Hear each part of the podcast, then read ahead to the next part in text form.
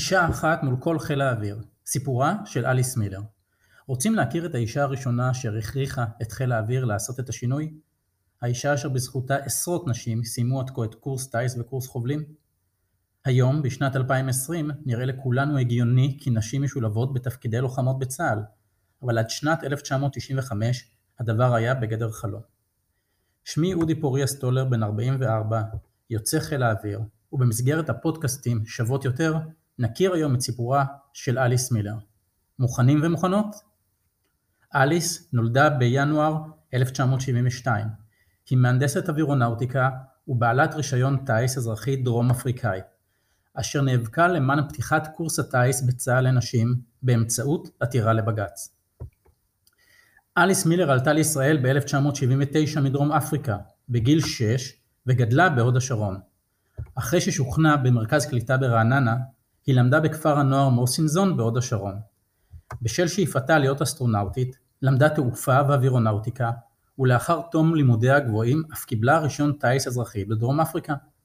בשל כך גם הייתה מעוניינת להתקבל לקורס טיס של חיל האוויר, אולם בקשתה נדחתה על הסף עקב היותה אישה.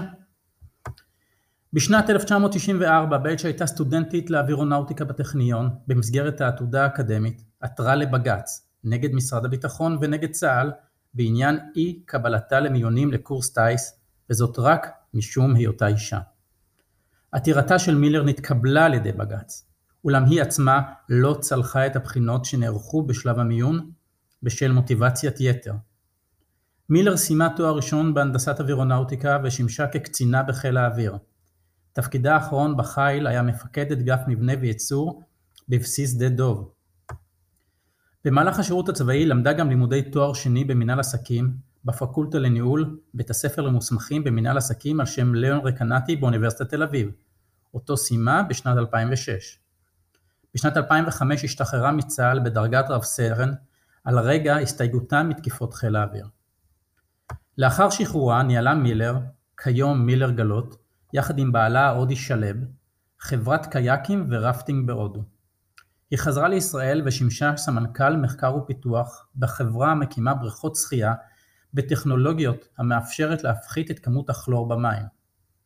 לאחר סירוב של משרד הבריאות להעניק רישיון לבריכות של החברה בשל שיעור נמוך מדי של כלור, פנתה לבג"ץ. אולם הפעם היא משכה את העתירה לאחר שהשופטים המליצו לה לבצע ניסוי בבריכה פרטית אשר אינה חייבת ברישוי. אליס מילר חיה לסירוגין עם בעלה ושתי בנותיהם בכפר הקטן שוונדי, השוכן בהרי ההימאליה. ביתה בישראל הוא ביישוב האקולוגי שבקיבוץ חוקוק, בו היא מתגוררת לעיתים, לרבות פעמים בהם פוקדים את מקום מגוריה בשוונדי אסונות טבע.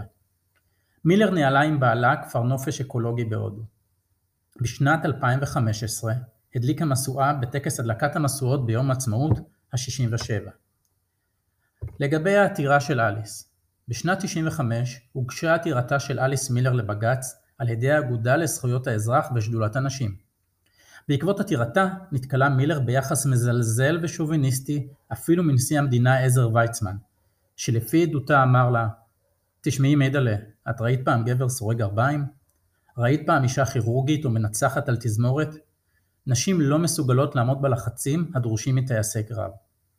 בג"ץ קיבל את העתירה והורה לצה"ל להשוות את זכויותיהן של נשים לאלו של גברים. בעקבות העתירה נפתחו בפני נשים הכשרות שונות שהיו עוד אז זכורות בפניהן, בהן קורס טיס, קורס חובלים, קורסים שונים בחיל התותחנים, מערך הנ"מ בחיל האוויר ומשמר הגבול. התיקון לחוק שירות ביטחון מינואר 2000 השלים את פסיקת בג"ץ בעגנו את זכותה של חיילת להתנדב למקצועות לחימה שנקבעו על ידי שר הביטחון. מאז שנתקבלה העתירה התקבלו נשים לקורס טיס שדרישותיו הותאמו ליכולותיהן, ומקצתן סיימו אותו בהצלחה. כך ב-2001 הפכה רוני צוקרמן לטייסת הקרב הראשונה בצה"ל. בשנת 2000 נוסף לחוק שירות ביטחון סעיף 16א, שאותו יזמה חברת הכנסת נעמי חזן בעקבות פרשת אליס מילר, והוא קובע את העיקרון לפיו לכל אישה יש זכות שווה לזכותו של גבר למלא תפקיד כלשהו בשירות הצבאי, אלא אם כן הדבר מתחייב ממהותו ומאופיו של התפקיד. זה היה סיפורה של אליס מילר, אשר אמנם לא התקבלה לקורס טיס, אבל פתחה לרבות וטובות את האפשרות להשתלב כשוות בתפקידים אשר עד כה יועדו לגברים בלבד.